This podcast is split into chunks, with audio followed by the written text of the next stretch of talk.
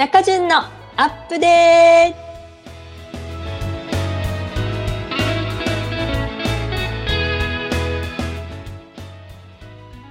皆さんこんにちは。中順のアップデート。パーソナリティの中順こと中井純子です。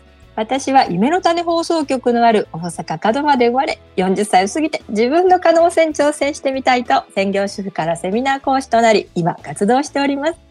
この番組は聞いていただいた方がより新しいものを取り入れていただき元気になる。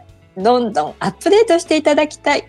また、夢を叶えていらっしゃるゲストをお迎えしてアップデートのコツ、ゲストの夢を伺う番組です。さて、今回の中順の、えー、この番組ですが、先月に引き続き、今回も中順の自宅よりお届けしております。緊急事態宣言は解除、今されているんですが、ゆまらたの放送局は継続して感染防止対策としてリモート収録を積極的に行っています。今回、リモート収録という環境ではありますが、ゲストをお迎えしておりますよ。ゲストさん、音響スタッフさん、そして中順という初の三元中継です。息を合わせてまいりたいと思います。では、ゲストさんはね、もう名古屋のあるところからお待ちいただいていますので、後ほどご紹介したいと思います。この番組は、ご縁、応援、貢献をテーマに夢ある番組をお届けする夢の種放送局の中順自宅よりお届けしております。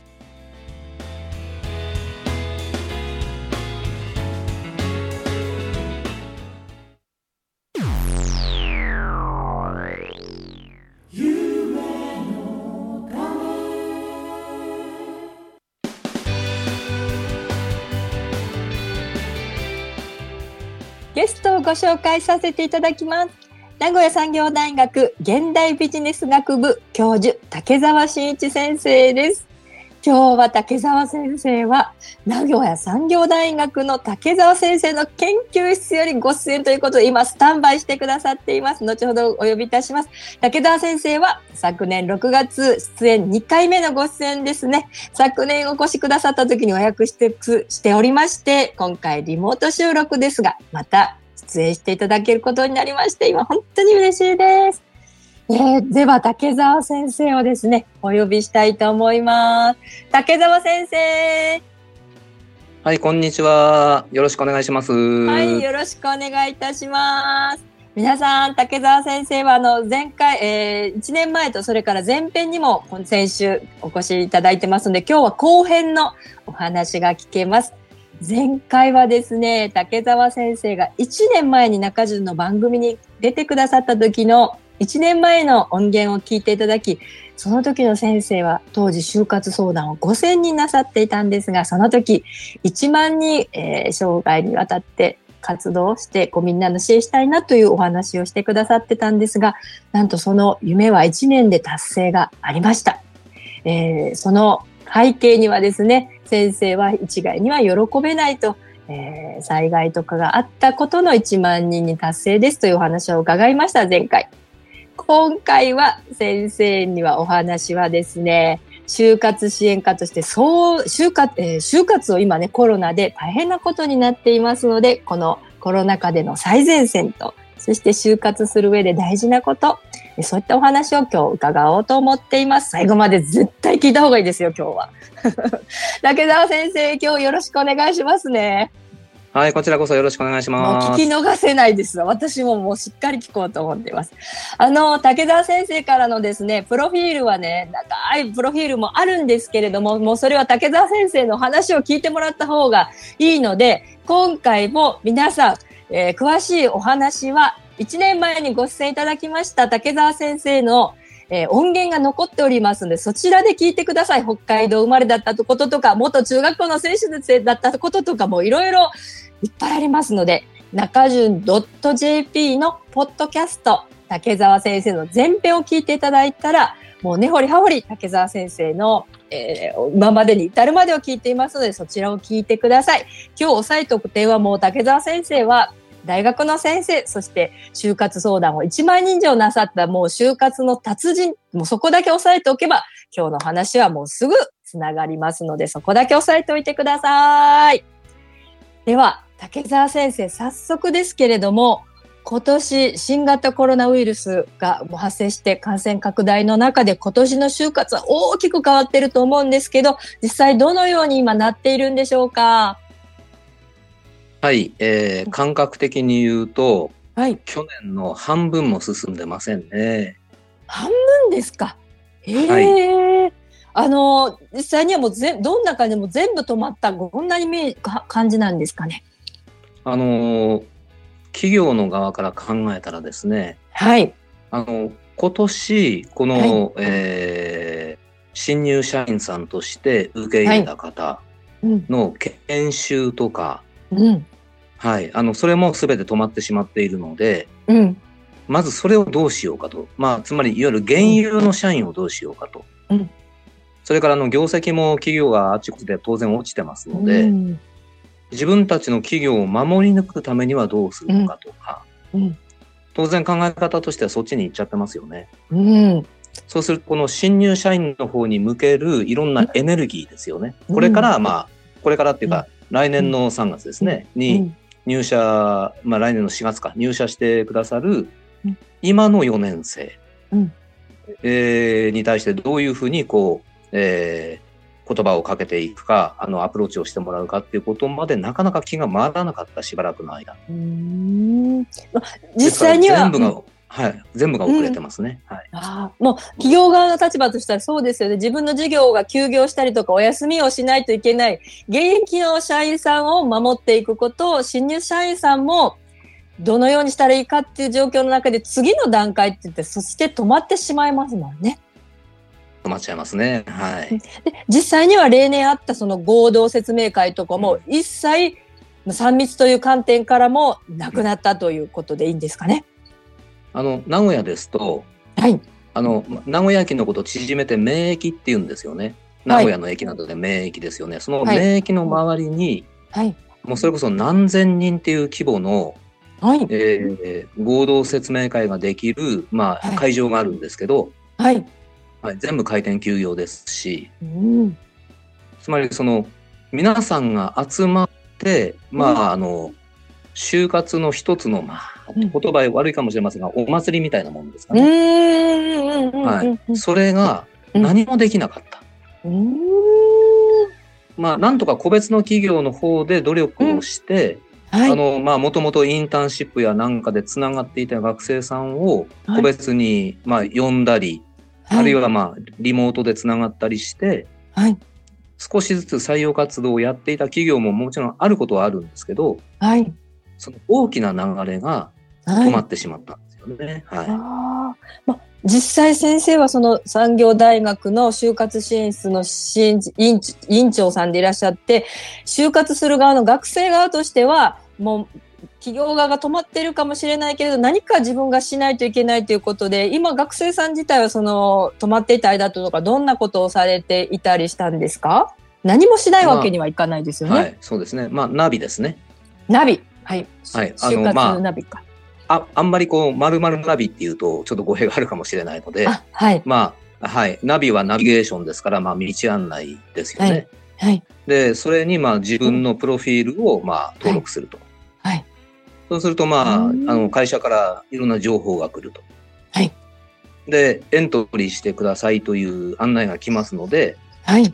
まあ、ここに就職したいなと思う学生は、まあ、何社か、場合によって何社もエントリーするわけですね。うんうんうんうん。それは、あの、コツコツとやってる学生は当然たくさんいます。はい。うーん今先生そのナビに登録してで会社から案内が来たエントリーをするっていうおっしゃったんですけどそれは今このなんて言ったらいいのか。エントリーするエントリーは大切なんですか？どう言ったらいいんでしょうか？中順のイメージとしてこれ聞いてらっしゃる方が現役の就活にに関わる人だったらいいですけれども将来お子さんが行くとかそういった方のイメージとしてはそのエントリーシートとか当時はい私が就職そのパナソニックの関連のところにした時なんかはエントリーシートっていう考えがなかったんですよ自分の世代の時はもう。はい、はい。今はどんなイメージその辺もちょっとわからないリスナーさんにいらっしゃると困るのでエントリーシートがあって次はっていう感じなんですかね？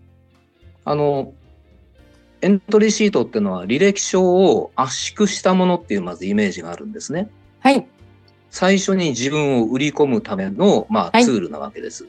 だからまあ、えー例えば自分の自己 PR を何百字で、それから志望動機を何百字で書いてくださいみたいなのがあるわけですね。はい。で、あのえーそれを、まあ、ウェブで送ったり、うん送られたそのフォームに、えー上書きをしてウェブで送り返したり、はい。で、そのフォームを、まあ、いわゆるダウンロードして紙にして手書きで、うんえー郵送したりのが、まあ、はいエントリーシートなわけですよ。今もこのコロナ禍でも例年通りそんな感じなんですかね？4割、ウはい、までへ6割。そうですね。4割、6割は私の感覚では変わらないですね。はい。で、そのエントリーシートっていうのは結局自分の PR とか志望動機が会社のホームにあって送るっていうことは、それは何気なく送っちゃいけないってことなんですね？就活のプロの先生としては。はい。もう何気なく送ったら、それでその会社との関係は切れてしまったと思っていいと思います。ああ、とりあえず送っとこかはありえないってことですね。はい。そんな甘いものではないです。あの、あはい。えっと、見る側の方の立場に立っていただければすぐわかるんですけど、あ。はい。あの、まあ、ある面で有名な会社であればあるほど、はい。エントリー数は多いですよね。そうですね。みんな行きたいですもんね。うんはい。そうすると、読む側の会社の社員さんにとっては、まあ、人事部の社員ということになりますけど、うんうん1日に何百って読みます。うんうんうんうん。そうすると、1行目読んで、たった1行目読んで、次を読みたくなるエントリーシートでなければ、うんはい、全部、あの、消去です。ゴミ箱行きです。ああ、今皆さん、リスナーさん、すごいセコンドセンス教えてくださってますよ。要は、就職ナビといわゆるところに入力してデータ言って、会社をから何かエントリーシートのようなものの様式に当てはめて志望動機を書いて送ってくれと言った、まさにそこで人生変わるよってことですね、先生。はい。もう事実上その通りです。そこで全てが決まると言ってもいいぐらいです。はい。その時に油断して何気に送っとこうとか、詳細もらおうなんて気持ちで送ってたら、もう二度と一回そのエントリーした会社から不合格もらったらないってことでしょ？次は。次はないです。もう同じ相手に履歴が残りますので、えー何度送っても結果は同じになりますね。すごいこと聞いてしまいました。そうなんですね。そしてその、えーっと、その書き方、先ほど前編で先生が20個の単語、自分を表すはいはいはい20個の単語を書いた時の自分の PR とかそういったものをまとめたりとかを先生も支援してくださってるってことですね。はい。で、その20個が大事で、うん。まあ、20個じゃなくても、まあ、10個でもいいんですけど、はい。当然、その、例えば27、20の中に、自分を表す、表現する言葉の中にランキングがあるんですよ。はい。つまり、このトップに来るものと真ん中に来るものと、まあ、これは最後は捨ててもいいかなと思うようなものもあるわけですね。うんところが、意外と自分でそのランキングができてなくて、うんはい。あの、えー中間ぐらいのランキングのものを1行目に書いてしまったらもったいないですよね。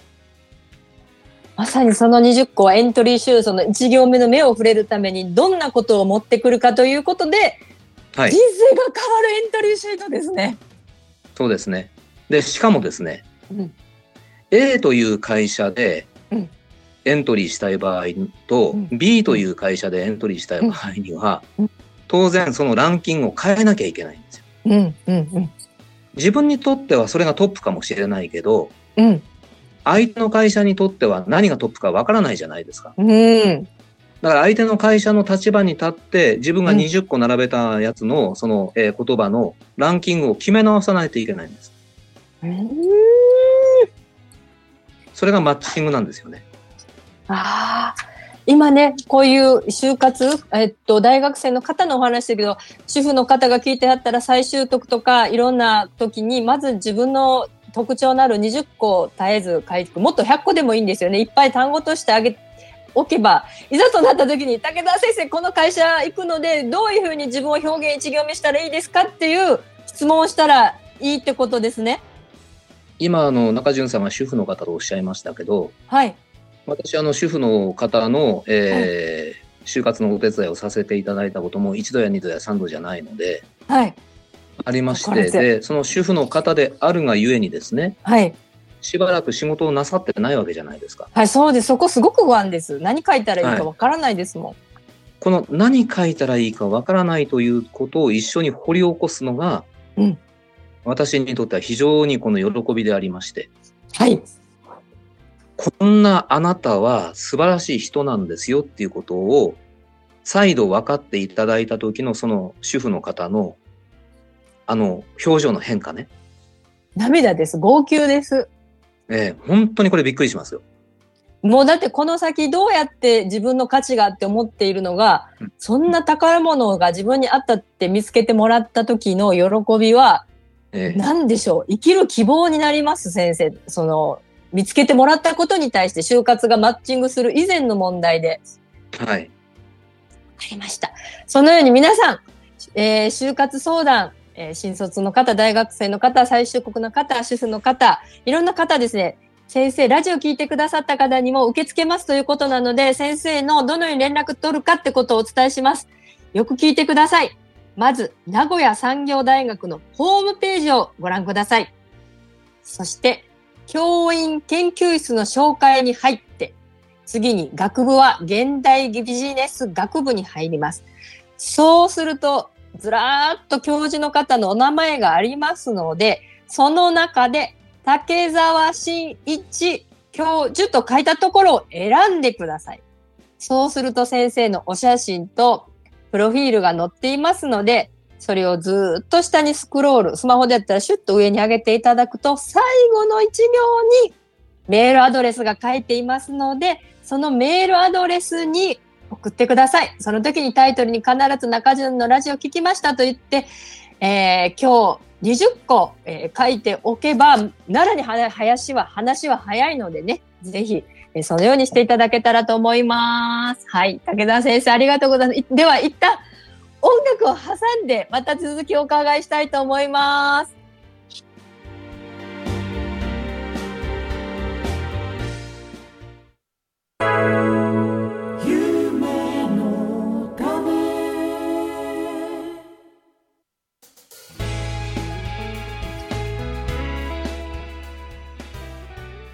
中順のアップデート。本日は名古屋産業大学竹澤真一先生をお招きしております。はい、竹澤先生ありがとうございます。どうもです。もう本当に先生はもう就活のプロフェッショナルであり、そのエントリーシートによって人の素晴らしさを見つけて、ある意味学生さんもしくはこれから再就職しようとする方の、でしょう、生き方を変えたり、元気を与える、なんでしょう、その才能を見つけるプロフェッショナルであると私は思います。うん、私はあのよく学生さんと接するときにですね、まあ大人の方でもどんな方でもそうなんですけど、あの伴走しますよって言い方をします。おーその心とかその深さは、その伴走しますはどのような？あの伴奏者っていうのはこう例えばピアノ伴奏ということだとあの歌い手の方がですねよりこういい歌唱ができるようにお手伝いをするわけですよね。はい。でその伴奏者はある面で目立っちゃいけないわけですよ。はい。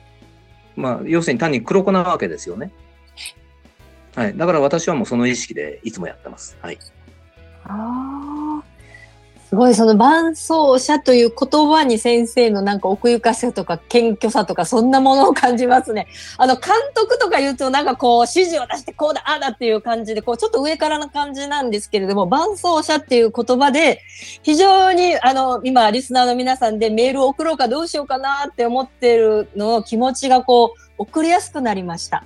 ありがとうございます。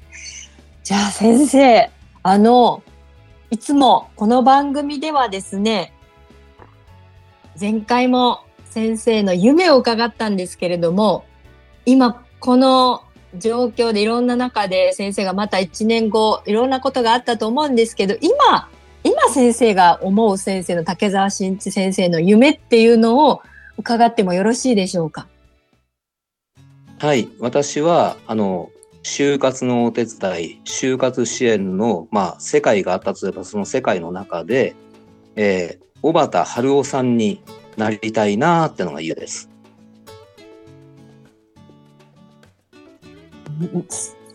なぜですか？小原春夫さんご存知だと思うんですけれども、私も2度お会いしたことがあるんですけど、まあ、スーパーボランティアですよね。で、はい全くご自身の欲得だけではなくて、まあ、あの、いろんな方の、まあ、特にあの、災害支援ということでお手伝いをされてますよね。私も今後は、その小畑さんを目指して、非常にあの、私ははるかに年齢が上なんですけども、まあ、お元気ですので、この就活支援、あの、就職のお手伝いをする中での、小畑春夫さんのような方になれたらいいなっていうふうに思ってます。それが夢です。素敵な夢を聞かせていただき先生ありがとうございます。あのーおそらく1年前は1万人ということで数字の夢をおっしゃったことではなく先生は数字を追いかけることはいろんな災害とか先生が思ってもいない悲しい出来事がね裏にあるということで前編でお伺いしましたように今回その就活支援っていうことはなその小畑春夫さんのようにっていうのは本当になんか深いですね。この1年間先生にいろんなことが起こったって感じさせていただけるお言葉でした。実際、なんかこのせ1年間で10年分ぐらい生きちゃったような感じがしますね。はい。ですね。はい、あの、小畑春夫さん、実際に会われて先生、なんかすごい印象があったそうですけれども、どんな印象だったんですか？いや、花坂じいさんですね。あーきっとあの、今ね、竹澤先生に就活のことでコロナの中でいろんなことで不安になってらっしゃる方、ね、竹澤先生とお目にかかった方は、もう会っただけで先生に花を咲かせてもらって希望の光だと思います。まあそういうね、まあ伴奏ができればいいかなというふうには思ってますね。はい。うーん伴奏という言葉がなんかちょっとすごく先生、すごいらしさとか人間らし、素晴らしいなと思いました。なんで思いましたっていうか、なんて言うんだろう。先生、今ですね、えーっと、もう少しお時間、その、就活の今、新卒の方とか、いろんな志望動機とか、いろいろ書か書かれないといけない方がいらっしゃる方に、こう、ありがちな失敗があるということを先ほど打ち合わせで聞いたんですけれども、どういうその就活のエントリーシートにしろ、レクションにしろ書くことで、死亡、皆さんがありがちな過ちを一般的なことでいいのでよかったら教えていただけませんか？あのー特に志望動機を書くときなんですけれどね、はい。自分が行きたい会社の、うんえー何が分かってるということを、その志望動機に書いていますかっていうことなんですね。えーっとし、行きたい会社のことについて何が分かっていますかということをその志望動機の中に書いていますか？そうなんです。ちょっと深い言い方なんですけれど、あの、はい。例えば中潤さんがかつて勤めておられたあのパナソニックですね。はい。はい。そのパナソニックはどういう会社なのかということを、本当にその志望される学生さん、学生さんじゃなくてもいいんですけど、はい本当に分かって志望動機を書いていますかということなんですね。で、分かってるということをうん志望動機の中にちゃんと1行目に書き込んで、うん。相手の会社のその人事の担当者の方にそれを示していますかってことなんですね。あーまあ、まあ、私はパナソニックの関連のところでしたけれども、そう、要するに、志望動機は、この会社を選びました理由はここですよ、ということを一行目に持ってきているかってことですね。そうですね。私は、あの、まあ、何々社、まあ、その会社の名前は、うん。こういうことをやっていて、うんこういう素晴らしい会社だということを理解していますっていうことをうん書いてるか書いてないかなんです。ありがちだということは先生、皆さん書いていらっしゃらないってことなんですか ?1 万人の皆さんの中で大半は。志望動機ですから、ご自身の願いですから、思いですから、うんまずご自身のことから書いてしまいますよね。ああ、私のできることをいっぱい書いて、だから私を採用してっていうイメージですかね。ええ、はい。でも、一行目には、私はうん、あなたの会社をこのように理解しています。うんで、次のところに、うんえっ、と、一方の私はこういう人間です。うん。そして最後に、うんだから、うんえーあなたの会社で、私はこういう部分で役に立つと思いますので、うんあの、採用していただけませんかって書くのが、うん志望動機の王道だと私は思っているので。ああ。今日ラジオ聞いただけでもすごい皆さんお役というかもうものすごいメソッドをいただいた気がしますよ。どうでしょうリスナーの皆さん。いろんなシーンでね、これはあの履歴書だけじゃなくていろんなシーンで、うんと、皆さん活かしてほしい先生からのメッセージだなって中順は思いましたが、リスナーの皆さんどのように、まあ、受け取っていらっしゃるでしょうかね。ということは、先生、先ほどこの番組の前半の方にもありました、宿なえーと就職ナビをあ入力して会社からのエントリーシートが来た時の入力フォームは気軽に打つものではない。そこにこの会社を選んだ理由を事業目に持ってきて、そして私はこんな人間です。会社に入ったらこんなお役に立てるから、私を一度テストなり、適正テストなり、面接なり、会っていただけませんかというラブレターを入力するってことですよね。いい言葉ですね。あの、ラブレターです。ですね。はい。なので、ラブコールを送るときを送り方間違ってませんかってことですよね。そうです。あの、ラブレターを送り間違えたら失恋してしまうので、で、一度失恋しちゃったら、もう二度とない。会社の場合は復活ないですね。はい。そうですね。人間関係の場合とか、何かの場合は長い間、喧嘩があっても久しぶりとかあったりとかね、時が解決することがあるんですけれども、え就活の場合はないということなので、皆さん、今日はものすごい1万人を達成された、あの、竹澤先生に聞く言葉は重いです。素晴らしいです。それでは、少し音楽を挟んで、そろそろもうお話を続きたいんですけど、エンディングの方に行きたいと思います。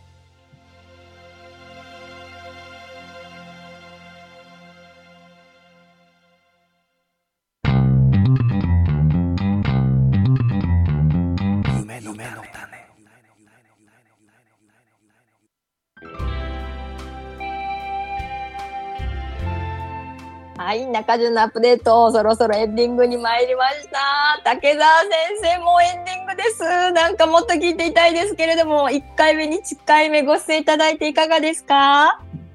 いやー、あの、授業を大学でまあ、毎回やってるし、中学校でもやってたわけですけど、はい。いやー、放送の収録ってあっという間ですね。そうですね。はい。あ、授業の30分とはまた違いますか？あの、授業の30分はね、あの、自分である程度コントロールできるわけですよ。はい。で、あの、こう、時間も計算しながら、子供たちの動きを見ながら、まあ、行うわけですけれども、はい。放送の場合は、こう、自分がこう、おえー喋っていて、中潤さんの声をお聞きして、まあ、お答えしてたりする中で、はい。なんかこう、時間がやっぱり飛んでってるなっていう感じがありますね、やっぱ。へえ、時間が飛ぶ。おー。はい、時間が飛びますね。はい。へえ、そうなんですね。あ、じゃあ、こう、うん予想もしないじこと、えー、飛ぶ。ええじゃあ、もう、私は本当にもっとその就活のことについてとか、先生の、そうです。皆さん、ラジオの皆さんも先ほどおっし言ったように、必ず去年聞いていただいた、竹澤先生を聞いていただいたラジオの方が、800件ですよね、先生。相談あったんですよね、メール。ありましたね。はい。はい。えっと、だからリスナーさんの皆さんで、いやー、そうは言っても送る人いないから私やめとこうじゃなくって、あったんで、していいんですよね。本当に先生しますよ、皆さん、リスナーの皆さん、今すぐ。はい、もう何百通でも大丈夫ですから。はい。なもう本当にすごいことが起こってますので、ぜひ皆さん、もう一度申し上げますと、名古屋産業大学のホームページ、そして教員、そして現代ビジネス学部竹澤先生です。そこから入って一番下のメールアドレス、ここです。いや、もう先生、お時間本当になくなってきましたから、最後に、えー、本日のゲストは名古屋産業大学の竹澤先生でした。先生、何か一言ありますか？いや、皆さん、あの、コロナの時代ですけども、元気を出して頑張りましょう。そうですね。本当に皆さん、竹澤先生から今日は元気をいただきました。パーソナリティは中潤でした。竹澤先生、ありがとうございました。ありがとうございました。